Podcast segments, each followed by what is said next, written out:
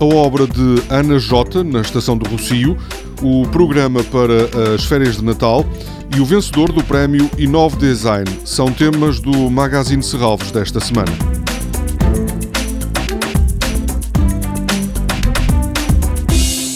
Uma obra de Ana Jota, que faz parte da coleção de Serralvos, vai estar exposta a partir de amanhã na estação do Rocio, em Lisboa.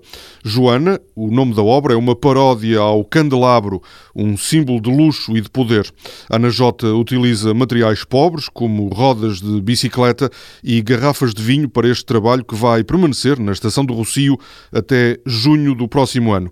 A exposição é o resultado de uma parceria da Fundação de Serralvos com a Infraestruturas de Portugal. O designer Laurindo Marta é o vencedor do prémio Inove Design. O júri distinguiu a construção de uma estante inteligente em madeira maciça que pode ser personalizada. A altura e largura podem ser ajustadas a qualquer momento. O projeto Inove Design procurou sensibilizar as pequenas e médias empresas do norte do país para a importância da inovação e do design nos produtos e bens que desenvolvem. Para o período das férias de Natal, Serralves preparou um programa com várias oficinas dirigido a crianças com idades entre os 4 e os 12 anos.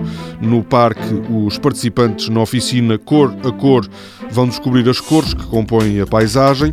Há ainda iniciativas dedicadas à doçaria da época, uma viagem planetária inspirada na saga Star Wars, uma visita à Quinta Pedagógica e a oportunidade de conhecer algumas das obras de arte de Serralves.